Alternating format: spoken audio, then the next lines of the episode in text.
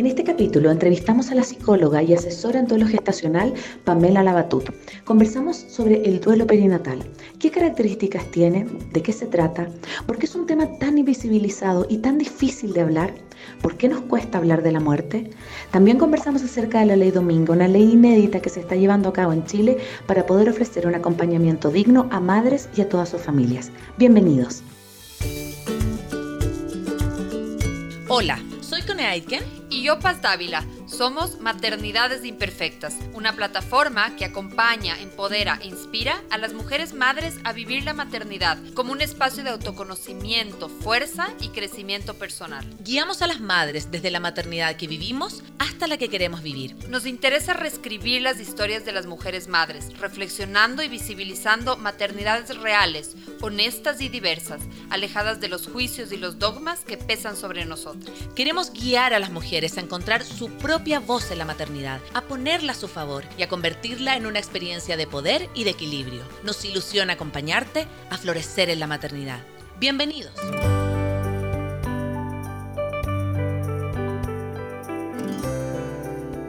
Hola a todos, estamos acá en un nuevo capítulo de Maternidades Imperfectas este espacio que acompaña y que empodera a mujeres madres. El día de hoy tenemos una invitada súper, súper especial. Vamos a hablar de un tema maravilloso, un tema que no siempre es hablado, un tema más bien que es invisibilizado. Por lo tanto, sentíamos con La Paz una, un deber como una deuda con este tema. Hoy día vamos a hablar del duelo perinatal.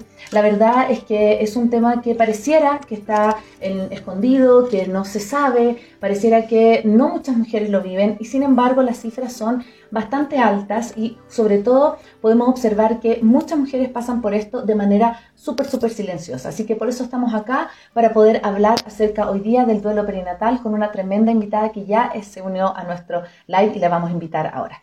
Soy Cone Aiken, bienvenidos a este espacio, bienvenida Paz. Gracias, hola con todos. Eh, hoy vamos a hablar con Pamela, psicóloga, es terapeuta eh, floral y además es una activista por los derechos de las familias que atraviesan el duelo perinatal, que como bien decía la CONE es un tema que se minimiza, que a veces se desconoce. Justamente eh, hablábamos con la CONE antes de, de empezar el capítulo, que en mi caso, por ejemplo, yo recuerdo que en mi trabajo hubo una chica que vivió un duelo perinatal y que yo no era madre y que para mí de alguna manera sí me faltaba información para poder entender este proceso de, de, dolor, de pérdida que ella estaba, que ella estaba viviendo. Entonces, hemos, hemos, esta es una plataforma que justamente la idea es poder abrir, reflexionar temas que muchas veces eh, tienen mitos alrededor, que son invisibilizados, que no son conversados. Así que esperamos que también sea un capítulo para, para las familias que han atravesado, para amigas que pueden estar acompañando a otras madres que están viviendo esta situación. Así que bienvenidos y bienvenida Pamela a este espacio. Hola, ¿cómo están? Muy bien, Pamela, muy contentas de tenerte. La verdad es que hace tiempo estábamos esperando tener tu, presencia acá y tenerte hoy día acá nos llena de, alegría, de orgullo también. Vamos a hablar luego en una semana que fue muy importante para la ley Dominga, que es algo que también vamos a hablar el día de hoy, una semana súper, súper crucial. Pero quisiera partir por lo principal. Esta palabra, este duelo perinatal, tú eres especialista, eres asesora y eres dula también en duelo perinatal.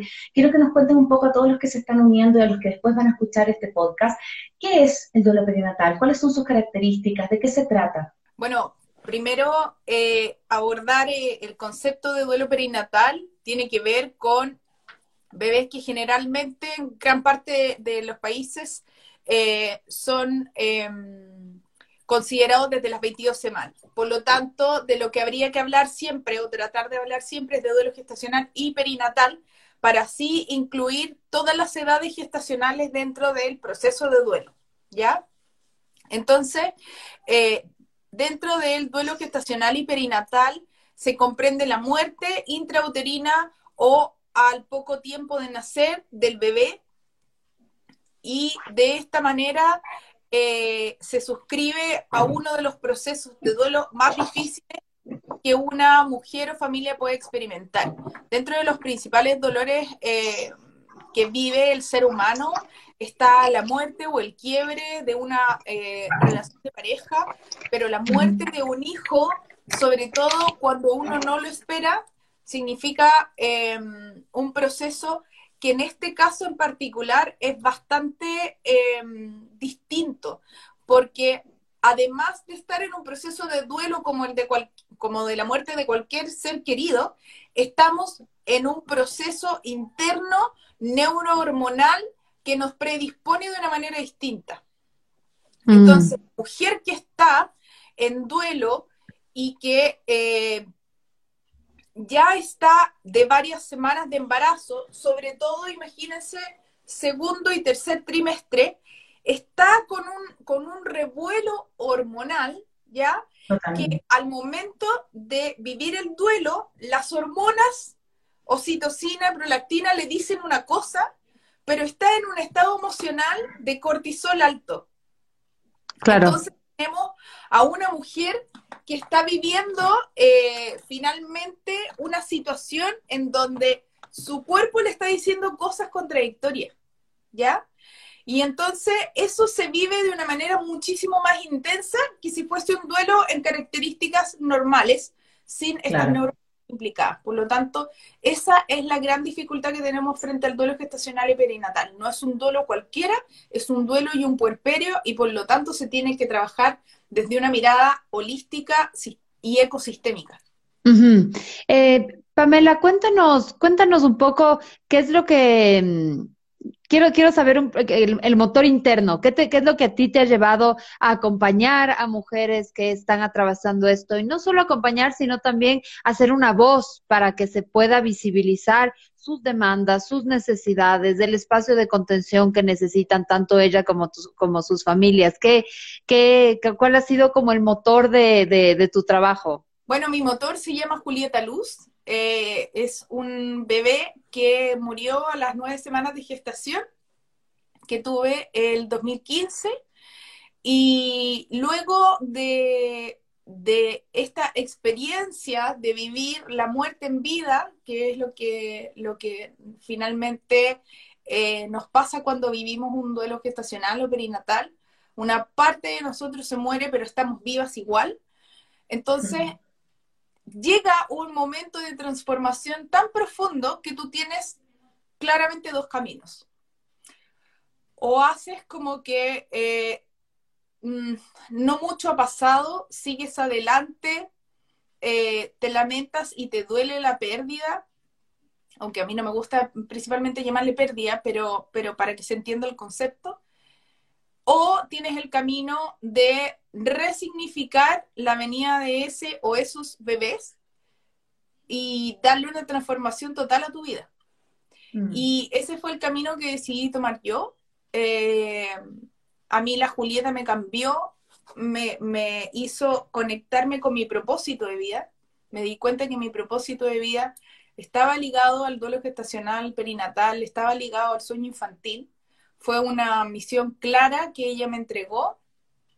Eh, yo venía teniendo un camino espiritual bastante intenso hace varios años ya, pero con la llegada de ella fue como el elevarlo a un nivel 2.0. Entonces, mm. eh, empecé a tener eh, conexiones espirituales mucho más profundas conmigo misma, incluso de, de sentir que pude en un minuto conversar con ella y todo eso me llevó a decir, esto, esto que nos pasa a tantas, a una de cada cuatro mujeres a nivel mundial, y, una de cada eh, una mujer cada 16 segundos alrededor del mundo está viviendo un duelo gestacional. Cada 16 segundos hay un bebé que se muere. ¿Ya? Entonces, cuando tú lo piensas así, dices, no puede ser normal que se ejerza violencia obstétrica o que se invisibilice un dolor tan grande y de estas características tan particulares como las que les mencionaba anteriormente. Mm. Entonces, en base a eso, yo dije, si yo no quiero ser invisible para la gente que me quiere o para la gente que me pregunte, no quiero que tampoco le pase a alguien más. Y, mm. y me puse a hablar, me puse a hablar de mi proceso, me di cuenta de que en un principio era difícil, pero seguía haciéndolo igual. Y en la medida que fui hablando, me fui dando cuenta, estos últimos dos años, diría yo, que la gente empezó a hablar más. eh, y hoy día estamos en un momento histórico, porque mm, de hecho hoy día mismo estuve dando una charla para el Chile Crece Contigo, para su programa eh, piloto de eh, duelo gestacional, donde se va a capacitar a más de 40 hospitales a nivel país. Y, me pidieron hacer una charla motivacional. y fue muy bonito estar ahí con 190 personas que tienen ganas de saber de duelo gestacional, perinatal, de entender cómo acompañar a la familia, de saber que ese, em, esa primera eh, impresión que van a vivir las familias la van a vivir con ellos o con ellas, con las matronas, con los gines, con los TENS, eh, con el administrativo que está ahí y que lo que le diga o lo que haga o cómo se comporte verbal o no verbalmente va a impactar directamente en cómo se viva el duelo esa persona después voy a recordar de por vida lo que ese eh, enfermero me dijo cuando me abrazó y me dijo, mm. a mí me pasó lo mismo. Y eso me mm. va a dar fuerza para después tener un duelo más saludable. Entonces, cuando uno lo comprende así, se da cuenta de que todas debiésemos estar mucho más conectadas con este tema tan común, tan eh, habitual y tan doloroso. Y eso fue lo que me motivó a ponerme a hablar y encontrarme con muchas personas como yo. Me encanta, me encanta, Pame, porque creo que, que, se hable. Eso que tú dices que es súper importante. Yo en algún momento hice una obra de teatro que, que, decía en una parte del texto que siempre me voy a acordar, que decía cuando, cuando se muere tus padres te llaman huérfana, cuando se muere tu esposo te llaman viuda, pero cuando se muere tu hijo no te llaman porque eso no tiene nombre. Eso, eso, eso ni siquiera está en el lenguaje, no hay una palabra, ¿sí? Y lo que no se nombra o lo que no, no prácticamente nosotros como seres humanos lo obviamos, ¿no? No existe. Entonces, ¿cuál es la importancia que crees tú, Pamela, este momento que tú dices que es histórico también, yo, yo concuerdo contigo, es esta, esta necesidad de hablarlo, porque cuando nosotras también nos, convertimos en mamá, de repente tú conversabas con amiga y más de una, no, yo también tuve una pérdida, no, yo perdí. Y tú decías, pero esto es mucho más común de lo que uno cree, lo que pasa es que no se habla. Em, ¿Por qué crees tú que pasa eso? ¿Por qué crees que hasta este momento se, ha visto tan invisibilizado o, no se, o no se comenta tanto? Bueno, eh, de partida porque la muerte en general es tabú en nuestra cultura. Mm. Em, en general en culturas como eh, o la cosmovisión mapuche, la cosmovisión eh, azteca, mexicana, sí es mucho más visibilizado la muerte como un proceso, como un rito de paso dentro de la vida pero en general en la cultura judeo-cristiana no. Entonces tenemos ya una, primera eh, brecha que, traspasar para poder hablar de la muerte como parte de un proceso natural de la vida.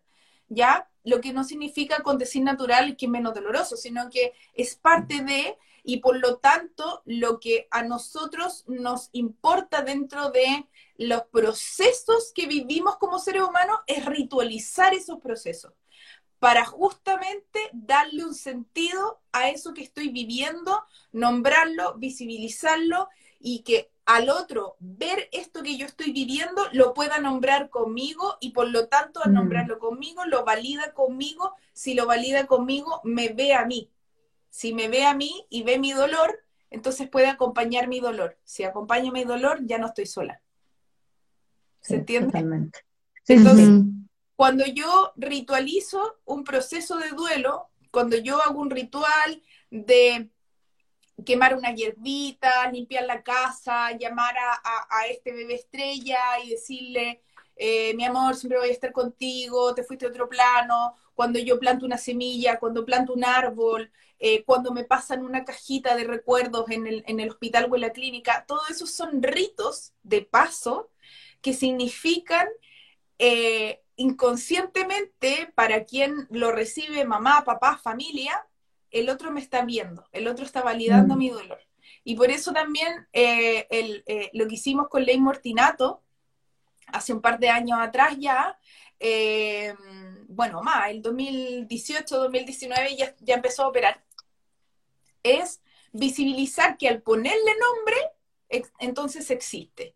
Si yo le pongo nombre, ese bebé existió, no fue una idea mía, no fue mm. algo que solamente sentí yo dentro del vientre. Eh, como tiene nombre, tú tienes que saber que esto está escrito en un papel. Si está escrito en un papel es porque existió, ¿cierto? Entonces, desde ahí ya eh, Ley Mortinato y todo el colectivo eh, empezamos, y, ese colectivo se demoró mucho tiempo. Eh, claro, fue el 2017 que yo me uní al colectivo, y me uní justo cuando yo estaba em, esperando a la Mila, que es mi hija arcoíris. Entonces fue un momento bien intenso para mí porque estaba presente, pero a la vez me, me, iba a rato y no tuve una participación tan activa justamente porque necesitaba estar en la vida. Exacto. Eh, en, en, en, la hija que estaba gestando. Pero este proceso eh, dio, dio pie para que después empezaran a pasar otras cosas como la ley Dominga, ¿ya? Y, y ahora lo que se está concretando con, con, con, Chile Crece también es tremendamente importante. Entonces, en relación a la, a la ley Dominga, eh, lo que estamos haciendo ahora justamente es pasar todas las etapas, los procesos, en donde pasa la Cámara de Diputados, después pasa a, a, la Cámara, eh, a, los senadores, ¿cierto? Los senadores tienen que aprobar eh, uno a uno cada una de eh, las, las, comitivas que nos han llamado, que en este caso es Comisión de Salud y en algún minuto fue la Comisión incluso de Trabajo por el tema de las licencias. Ya hemos pasado todo ese proceso y ahora ya estamos esperando nuevamente que revisen punto por punto cada uno de, las, eh, de, de, los estatutos de la ley, ¿ya? Porque mm. no solamente estamos hablando de, por ejemplo, tener eh, un mes de licencia fijo para todas las mujeres que estén independientes de la gestacional con un duelo eh, a su haber, ¿ya? sino que además la idea es que ojalá se empiece a capacitar más la gente, que, hay, que se cambien las mallas curriculares de, las universidades, que haya un protocolo, un trato que sea universal, independiente si es clínica privada u hospital público. ¿ya? Entonces, mm. cada uno de esos puntos se va a revisar. Eh, vamos a volver a pasar por la Comisión de Salud probablemente y bueno, y de ahí ya estamos a un paso. Em, este es, bueno, es un podcast que se escucha en diversas partes del mundo y se retransmite el domingo en Radio Sucesos en Ecuador. Entonces, dar un poco de contexto, la ley Dominga es una, es una ley que como, que como bien nos está explicando Pamela, eh, pretende proteger, generar un protocolo para acompañar a las familias en, eh, que están atravesando un, duelo eh, gestacional y perinatal. Y en ese sentido, preguntarte qué más incluye este proyecto de ley y si hay otra experiencia en otro país en Latinoamérica o que conozcan, tal vez en, en Europa, en otro país del mundo que les ha permitido como iluminar este proceso de la ley Dominga. Bueno, em, así como protocolos especializados, la verdad es que hay bastante poco, ¿ya? Eh, en España hay un movimiento bien grande con una manita, con Red Hueco en mi vientre, eh, el mismo Instituto Europeo de Salud Mental eh, Perinatal también tiene grandes profesionales ahí que han visibilizado enormemente el duelo gestacional. Una manita, yo, yo les diría que es como un referente cierto a cómo se ha establecido ciertos protocolos en relación a cómo se tiene que llevar a cabo eh, cierto, el, paso a paso en el acompañamiento desde que uno recibe a una mujer, por ejemplo, con un aborto espontáneo o un aborto retenido o, un proceso que puede, que termina en un duelo gestacional o perinatal hasta que la mujer se va, ¿ya? Todo eso debiese estar protocolarizado. Pero eh, el último estudio que llevó a cabo Manita, que duró tres años el estudio, se, se encuestó a más de 700 mujeres, se dieron cuenta de que igual siguen habiendo muchos hospitales que, todavía no están con, un protocolo adecuado. Eh, hay algunos países eh, que tienen licencia establecida para la muerte gestacional y perinatal para las mujeres y, y las parejas, pero protocolos propiamente tal, de manera universal, no existen en, un país así como para todas las clínicas y hospitales. Hay mm. mayores o menores visibilizaciones, pero la verdad es que siempre ha sido algo más de voluntad propia y eso es lo que queremos que cambie acá. Entonces también vamos a estar mm. marcando un precedente importantísimo. ¿Ya? Sí, Así que, básicamente es eso, es eh, la ley Dominga busca eh, instaurar un protocolo universal para el trato al duelo gestacional y perinatal en toda eh, la etapa en la que la mujer, familia, se encuentre dentro del recinto hospitalario. Sí, yo, yo quiero, antes de continuar con la ley Dominga, bueno, agradecerle a todas las personas que nos están em, escuchando, que están uniéndose a esta transmisión y también que nos van a escuchar en vivo el domingo a través de Radio Sucesos. Em, Pamela, quería como andar en algo que a mí me parece súper importante de esta ley, que, bueno, son dos cosas que a mí me llamaron mucho la atención. Una es el tema de capacitar al personal, tú decías, bueno, a la, a la matrona, a los GIN, a los TENS, en habilidades emocionales, en empatía, en un buen trato, en que sepan qué decir y cómo decir, porque estamos en un espacio súper, súper vulnerable y como obviamente poder comunicar más las noticias, poder hacerlo de manera empática y cercana, pero quisiera que profundizaras más en eso. Y lo otro que a mí también siempre me ha llamado la atención, eh, yo soy hija de ginecólogo, entonces yo he escuchado siempre, mi papá, cuando me acuerdo que eh, de repente lo llamaban en la noche y me decía, voy a hacer un raspaje, me decía. Y yo no sabía lo que era eso hace mucho tiempo. Y después yo pensaba, pero yo decía, es una vida, es alguien que, no, que, que, que, perdió a su hijo, decía. Entonces, pero eso lo veo ahora. Entonces yo decía, como hay una cosa como quizás tan coloquial en el equipo médico, como sí, vamos a hacer, y estás hablando de una familia que perdió un bebé, ¿sí? Así como también, que lo que tú comentabas al inicio, que las, muchas de las mamás que tienen a lo mejor un duelo perinatal, eh, eh, están en las mismas piezas, en las mismas habitaciones que las mamás que están dando a luz. Entonces, cuéntanos un poquito más de estos, que no son detalles, ¿no? que marcan una gran diferencia después en el trato a, este tipo de procedimiento. Bueno, eh, eso es algo que lamentablemente sigue ocurriendo a diario en muchas clínicas y hospitales alrededor del mundo. Eh, como no hay un protocolo, entonces no hay un ala especializada, ¿cierto?, para, para tener em, a, todas las, a todas las mujeres que están viviendo un duelo gestacional o perinatal.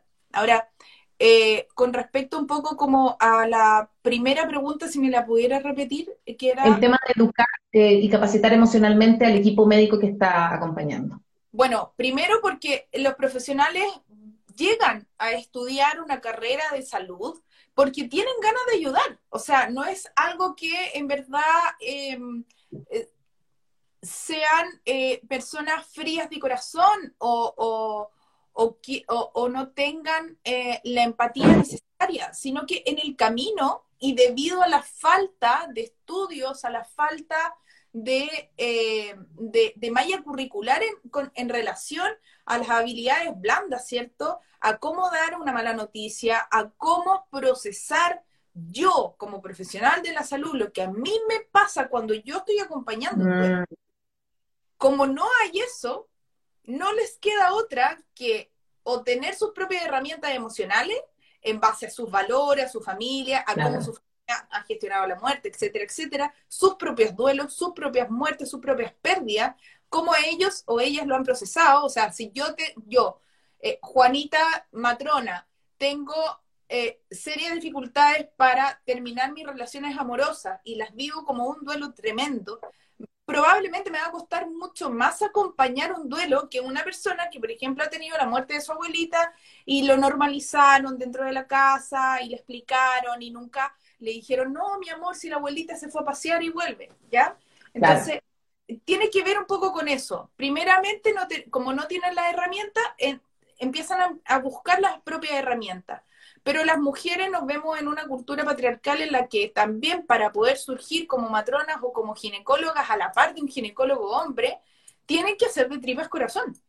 Entonces, eh, yo em, con, con, dos, con dos amigas más creamos la primera formación chilena en duelo gestacional y maternidad coiri que se llama Duelo y Arcoíris, ¿ya? Y tenemos varias ginecólogas ahí, en, este es el primer año que, iniciamos la formación, y las ginecólogas nos han dicho eso. Eh, no nos quedó otra en el camino, en el proceso a terminar la carrera, de eh, no mostrar tanta sensibilidad, porque si no, nos miraban en menos. Y no nos llamaban para los altos cargos y no nos llamaban para las cosas que a nosotros nos interesaba después aportar.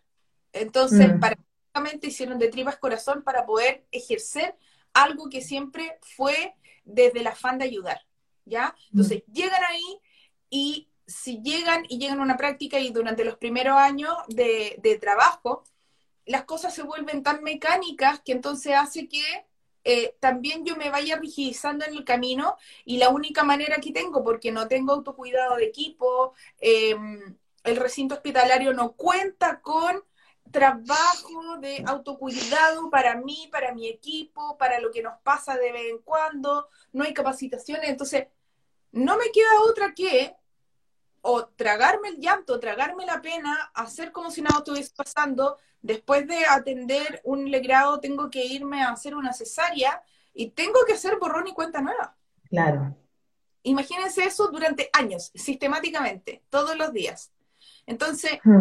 eh, yo empatizo tremendamente con los profesionales de la salud que acompañan de hmm. cerca, porque a mí me llegan las pacientes cuando quieren ayuda, entonces es distinto, ¿ya?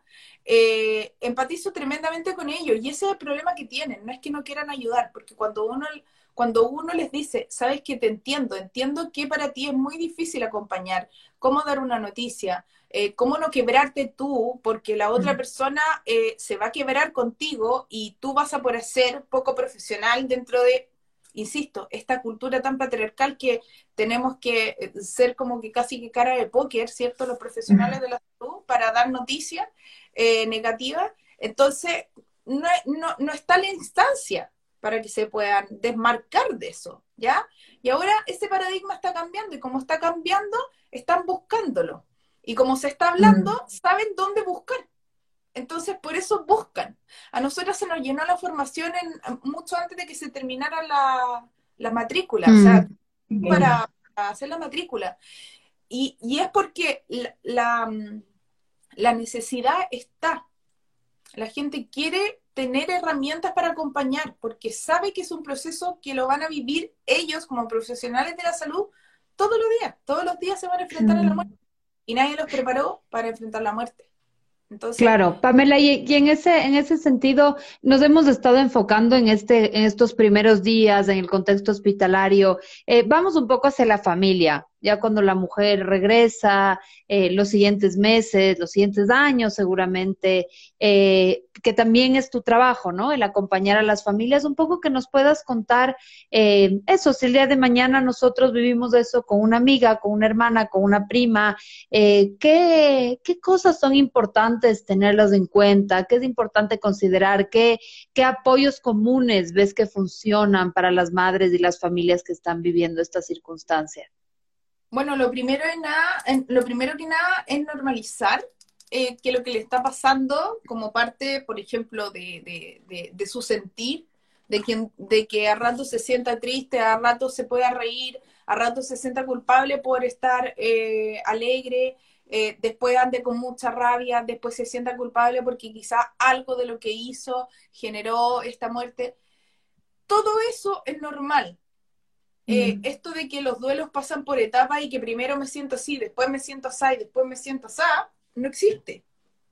El duelo y sus etapas emocionales, uno las vive día a día. Todos los días puede vivir distintas emociones durante el día.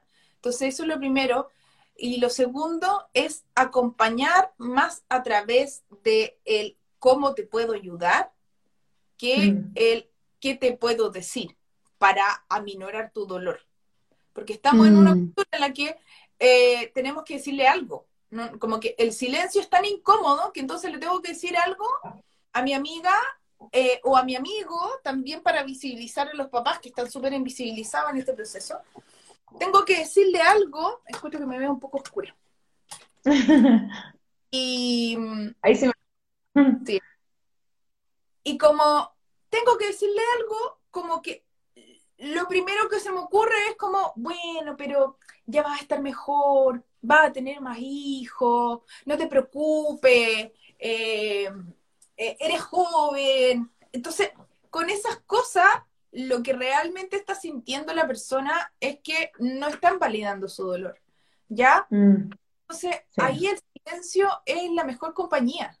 El silencio, el hacer cariño, el abrazar, el sincerarnos, transparentar y decir, no tengo idea qué decirte porque no puedo llegar a dimensionar el dolor que sientes, pero aquí estoy para lo que me necesites, es un aporte mucho más profundo que buscar una una, una frase perfecta o lo que se supone que tengo que decir o lo que he escuchado que dicen, ¿ya? Mm. Es, no sé qué decirte, ¿cómo te ayudo? Es ponerte al servicio de el otro o la otra. Creo que eso es lo mejor que podemos hacer cuando, cuando estamos eh, experimentando que una amiga una, un, o un familiar está viviendo una situación así. Y permitir que haga su proceso. Y si, y si quiere ayuda, le, le, le acompañamos en esa ayuda. Yo tengo una paciente que sus amigas le están pagando las sesiones. Y lo encuentro Claro, precioso. estar. Exacto, estar. Simplemente estar Entonces- y, y como ponerte al servicio de lo que la otra persona necesita, ¿no? Pame, yo, yo quería profundizar lo que tú lo dijiste y yo también te lo quería preguntar. La figura del papá, sí nos estamos enfocando obviamente en la mamá, pero tú dices, está invisibilizado en esto. Yo también creo, ¿y cómo lo has visto tú en tu acompañamiento a la familia? ¿Cómo lo vive el proceso? Porque, claro, tampoco hay en este momento, a lo mejor lo que ustedes están eh, buscando como comité asesor de la ley Dominga es que se respete este tema de una licencia por este duelo, pero mm, los papás me imagino que viene este duelo y tienen que ir a trabajar el lunes. No sé si van a tener ellos esa posibilidad. ¿Cómo ves tú eh, este como impacto también en, en la figura paterna del, del duelo? Bueno, el papá eh, pasa arbitrariamente a ser el sostén de la mamá. Es como que, eh, ¿cómo está tu señora?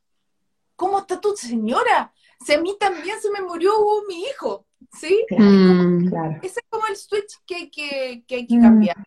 Eh, tenemos que mirar a la familia, por eso es que, por eso es que yo les decía en un principio que la mirada siempre tiene que ser ecosistémica, es decir, hay que mirar a la familia y a todo el sistema que integra, esa- que, que, que acompaña a esa familia, ¿ya? Eh, el papá está invisible porque pasa a tener ese rol eh, y eso no le permite procesar bien el duelo. Muchas veces los hombres viven un duelo muchísimo más silenciado eh, que las mujeres y pueden por lo mismo tener más sintomatología que las mujeres porque no, no tienen la misma... eh, ¿cómo decirlo? Eh, educación para hablar de sus emociones. A los hombres nunca se les ha educado tanto como a las mujeres para hablar de sus emociones. Eso está cambiando también. Mm. Pero les cuesta mucho más. Entonces, como más encima nadie les pregunta mucho, entonces más se lo callan. ¿Ya? Y eso puede separar mucho también a la, a la pareja A la la pareja, claro. Quiebre tremendo. O sea, la mujer está viviendo un proceso que es eh, de puerperio y de duelo, el hombre está viviendo un proceso de, duelo, eh, el, el hombre está relegado socialmente a cuidar a esa mujer, a sostener a esa mujer que está eh, tremendamente devastada. Y él tiene que también como decir, bueno, tengo que sostenerla a ella, entonces yo tengo que estar entero para ella y Claro, no yo tengo que ser fuerte.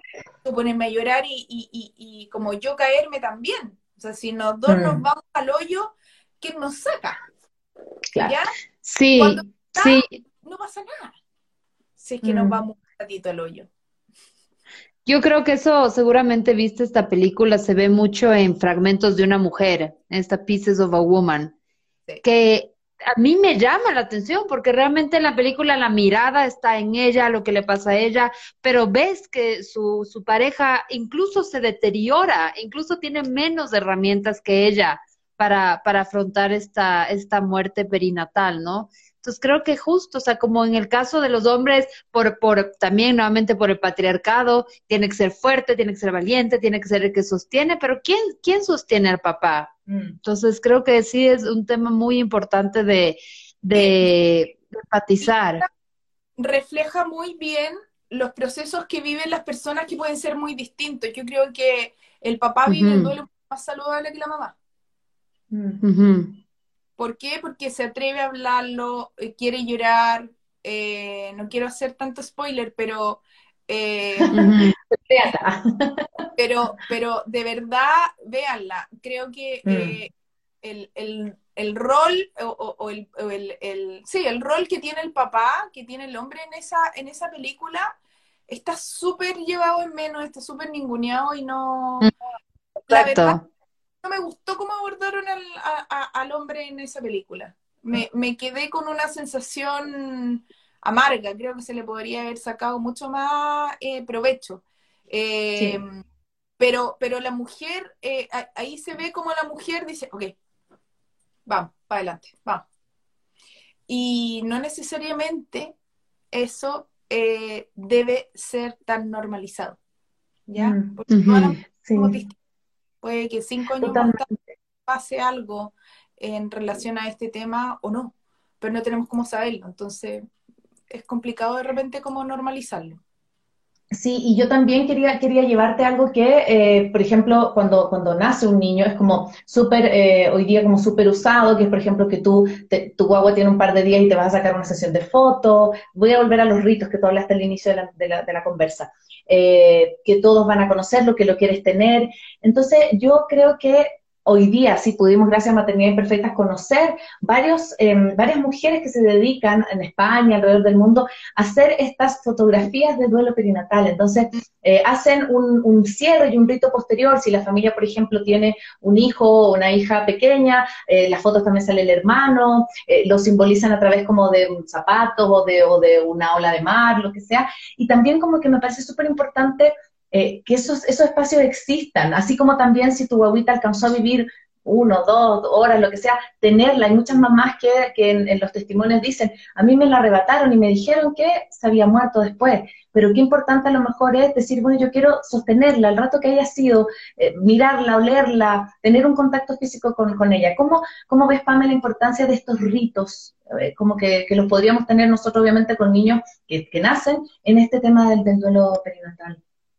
Sí, bueno, ahí eh, entre España con la norma Grau y también en, en, Argentina hay algunas, hay algunas, em, eh, algunos movimientos en relación a ese tema, como a los ritos y a los acompañamientos también ahí con la Natalia Novaro.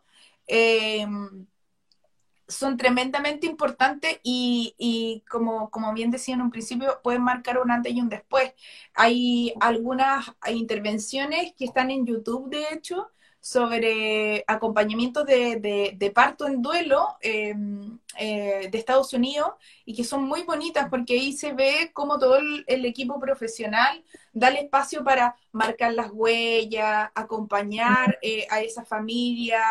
Em, hay un video en particular que la mamá con la hija mayor y esta, esta bebé que, falleció eh, intrauterinamente se visten de la misma manera, se sacan fotos. Y luego, después de eso, yo me quedo con todos esos recuerdos en el alma, en el corazón, eh, en mi mente. Entonces, después yo recurro a esos recuerdos. Tengo algo tácito, algo concreto de qué aferrarme cuando me acuerde y cuando me duela no tener a, mi hija o mi hijo presente. Entonces, eh, para eso sirven estos ritos justamente, para saber a qué, eh, eh, saber cosas concretas, recuerdos concretos a los cuales aferrarme. ver a los bebés, la verdad es que los estudios que se han hecho, que se han hecho varios estudios al respecto, y todos tienden a concluir que es más em, beneficioso a la larga dar el espacio para que la mamá ojalá pueda verlo o tocarlo o tomarlo en brazos, que no. Porque mm. después las mamás, si se arrepienten, no van a poder hacer nada. ¿Sí? Si, si dan ganas de conocer, de tener el recuerdo de su carita, no van a poder tenerlo. ¿Sí? Eh, en cambio, claro, es un momento difícil y muchas veces, debido al shock, requiere harto tiempo, como horas, de que la mamá vaya decantando y uno le dé el espacio. Y a veces el problema es que en los hospitales y en las clínicas, como funcionan tan rápido, los profesionales de la salud se ven entrampados en que no le pueden dar ese espacio, ese tiempo a las familias para que hagan ese proceso. Pero por lo mm. mismo justamente tiene que haber un protocolo para que entonces tengan otros tiempos, otro ritmo, otro tempo para poder... Claro. Y en ese sentido, por ejemplo, ¿qué, propone la ley Dominga sobre los rituales fúnebres? Sobre el poder, el poder enterrar, el poder hacer un rito de, de, despedida, digamos, de en el caso que el bebé haya nacido. O, o en el caso de que, no, necesariamente que haya nacido, sino que, ¿qué ocurre con ese, con ese cuerpo? Bueno, eh, la entrega arbitraria del cuerpo, o sea, eh, siempre tener la posibilidad de decidir. Muchas veces en las pérdidas gestacionales tempranas, eh, el bebé es tomado como un desecho orgánico y no es mencionado a las familias de que pueden contar con sus restos, ya con su cuerpo, y simplemente lo consideran un desecho orgánico. Entonces, la idea es que no, que haya un certificado siempre de defunción y la familia pueda decidir qué hacer con los restos de su bebé, ¿ya? Eso es súper importante. Ahora, eh, en relación como a los ritos, la idea es dar el espacio para que cada familia, de acuerdo a su, a su credo, tenga el espacio para despedir a su bebé como le, le, haga más sentido. Mm. Más allá de eso, la verdad es que eh, en una primera instancia, en esta primera instancia, que es sacar el proyecto de ley y que sea ley, no hemos podido ahondar tanto en el paso a paso porque eso sería como parte de la segunda etapa una vez que la ley esté establecida. Ahí vamos a poder protocolarizar un poquito más y, dar un detalle más acabado de cómo podría ser eso.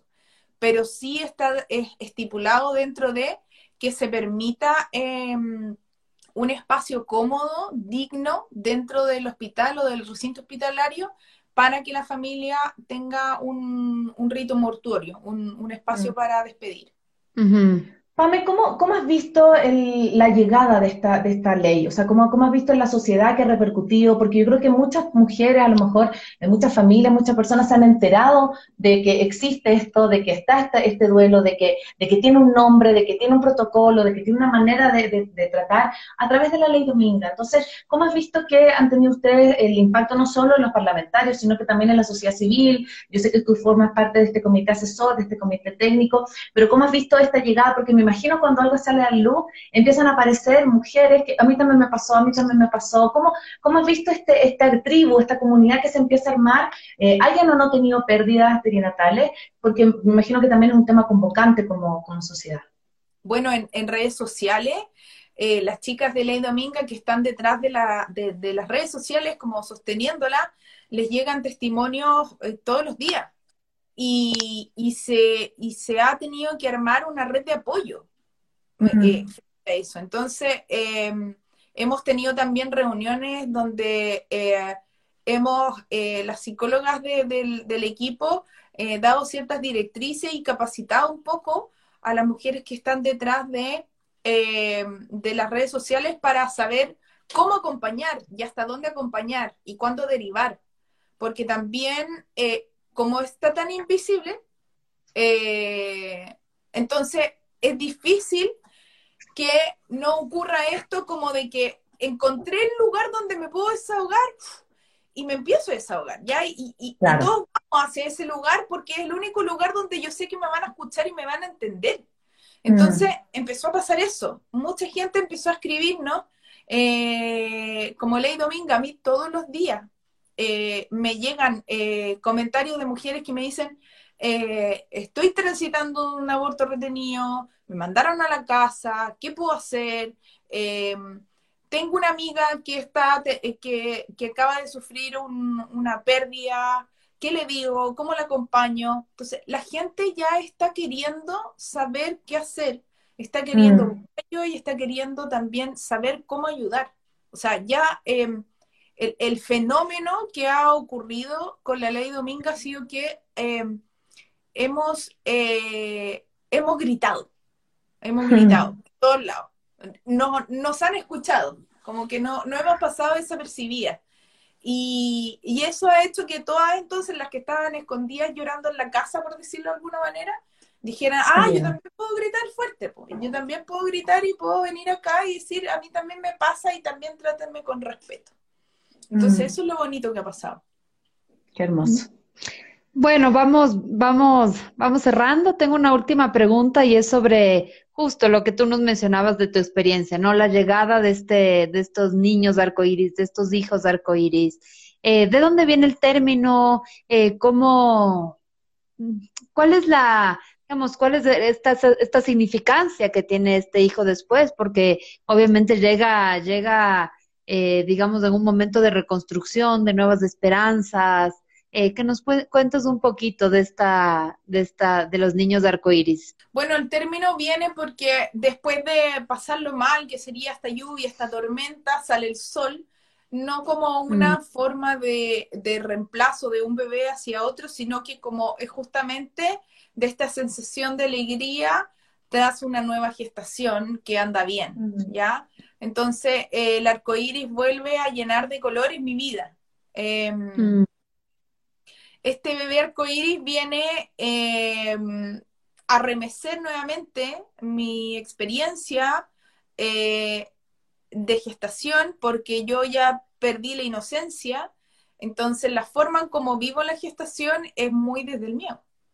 Em, las mujeres que una gestación arcoíris vivimos constantemente con miedo a nuevamente tener una pérdida. Sobre todo las que, mm. imagínense, han tenido, por ejemplo, eh, fertilización asistida y han tenido tres pérdidas, cinco pérdidas y luego viene un, bebé arcoíris. O sea, la cuarta ya están así. ¿Qué pasa luego la semana, cierto? Exacto. Eh, claro. Entonces, se vive con mucho miedo y nuevamente nos enfrentamos a la invisibilización de ese miedo. Oye, pero ¿por qué estoy triste? Sí, o ¿por qué tenéis miedo? ¿Por qué no estoy disfrutando? ¿Por qué no estoy feliz? Si ahora tenía una guagua de nuevo. ¿Ya? Entonces como que, eh, sí, pero estoy muerta de miedo porque eh, no te imagináis lo que significa vivir el día a día. O sea, mm. literalmente estás como en una cárcel cuando vas marcando las rayitas. Es como, ¿cuándo llegan las 12 semanas para que esto sea un poquito más seguro? ¿Sí? Claro. Y entonces eh, el acompañamiento también se torna fundamental porque la idea es poder acompañar a que la mujer principalmente logre eh, em, hacer consciente cuando siente miedo o cuando es una intuición. ¿Ya? Mm. Logre diferenciar la intuición del miedo. Y si es un, un miedo, tener herramientas para trabajar el miedo. Y si es una intuición, entonces conectar con esa intuición y hacerle caso a esa intuición. ¿Por qué digo esto? Porque en el 73,4% de las mujeres tenían una intuición de que algo andaba mal en su gestación antes de la pérdida. Mm. Entonces, mm. la conexión que uno llega a tener con los bebés es tal que uno sabe cuando algo no anda bien. Yo lo supe todo el tiempo. Yo mm. incluso eh, tuve una, un momento en el que yo sentí cuando mi hija, su, corazón dejó de latir. Y lo sentí, la lloré, me tranquilizaron, esperé un par de semanas, fui a la eco y en la eco lo confirmé, porque lo primero que le pregunté al, al ecógrafo cuando me dijo que tenía un aborto retenido fue a las cuántas semanas dejó de vivir y me dijo a las 8,5 y yo a las 8,6 tuve mi episodio de crisis de angustia. Que yo mm. sabía que se había sabía. Entonces, ah, cuando, uno cuando uno tiene ese poder, por eso hablo como de la espiritualidad y, de, y del poder transformador que puede llegar a tener una experiencia como esta, porque tú te das cuenta de lo poderosa que eres al conectar con esa intuición. Entonces, devolverle el poder a la mujer de conectar con esa intuición y de lograr identificar cuando es un miedo, que es algo racional, o sea, el miedo es de la mente, la intuición viene del corazón, el miedo irrumpe, estalla en ti, viene a molestarte y la intuición es una certeza, una sensación interna, ¿ya? Entonces, cuando logro diferenciar esas dos cosas, la gestación arcoíris se vive muchísimo más placenteramente y se vive más mm. acompañada. Y de ahí viene el proceso de diferenciar este bebé que estoy, que tengo aquí en mi vientre, en mi útero, de los otros u otro bebé que tuve antes, ¿ya? Y separarlas, ¿ya? O sea, decir, este bebé tiene ciertas características, lo siento así, siento que esta es su energía, y el otro bebé era así, ya era así, tenía otro nombre. Entonces, todas esas cosas uno las va procesando durante la gestación arcoíris justamente para poder tener una buena, un buen vínculo, un buen apego eh, con este bebé cuando nace. ¿ya? Eh, mm, claro. tratar de evitar un poco lo que a veces pasa cuando no hay un acompañamiento cercano u oportuno o, o hay un tema de personalidad que también influye en que me cuesta conectar más con mi bebé arcoíris porque eh, no tengo bien trabajado el duelo anterior, eh, eh, no quiero que venga a reemplazarlo, pero igual me quedé embarazada, qué sé yo, hay tantas cosas que pueden pasar ahí, pero súper importante también ese tema, creo que también está súper poco visibilizado. Mm.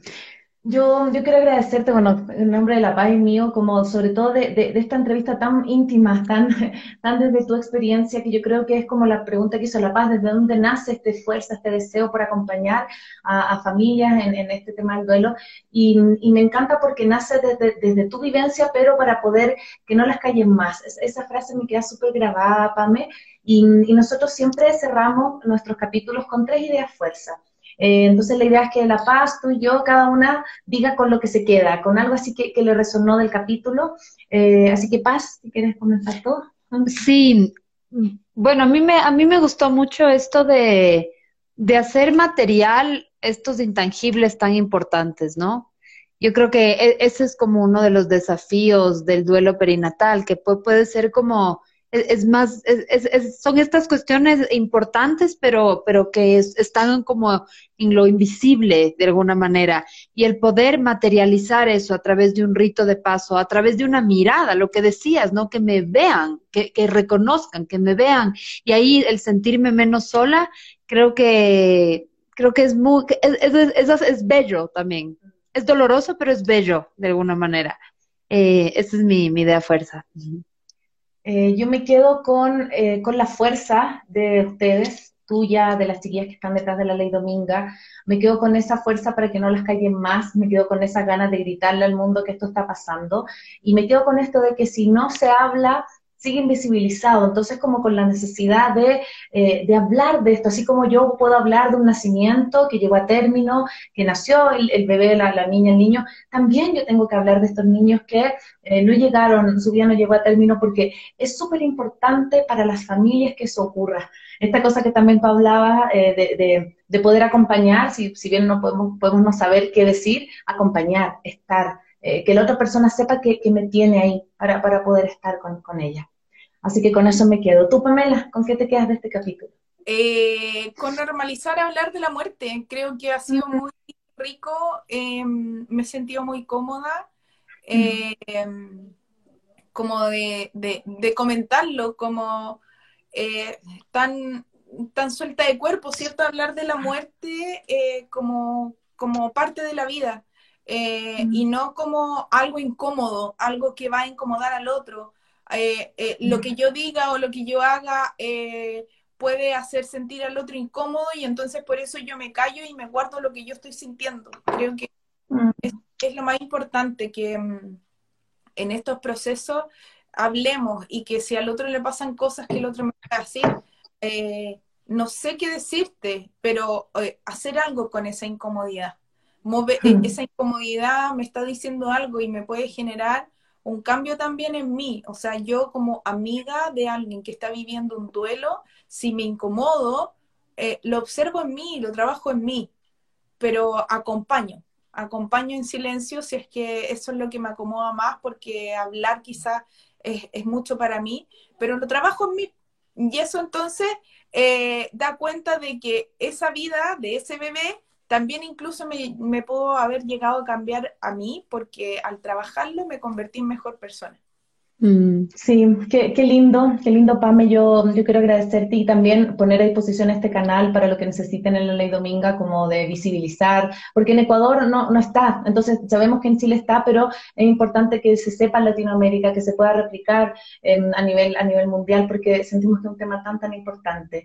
Eh, les queremos recordar que este capítulo, bueno, va a quedar colgado en Instagram Live y queda eh, este domingo retransmitido a través de Radio Sucesos y en unos tres días más también va a estar en formato podcast. Así que muchas gracias, Pame, por tu experiencia, por acompañarnos y gracias a todos los que hoy día estuvieron con nosotros. Muchas gracias. ver los comentarios, pero muchas gracias a todas las personas que se conectaron y a todos los que están apoyándolas y los que están apoyándonos como Ley Dominga y a todo a toda la gente que está detrás de esto. Así que gracias a ustedes, chiquillas, por la conversa y estamos viéndonos. Gracias. Gracias, Pamela. Chao, chao, cuídate.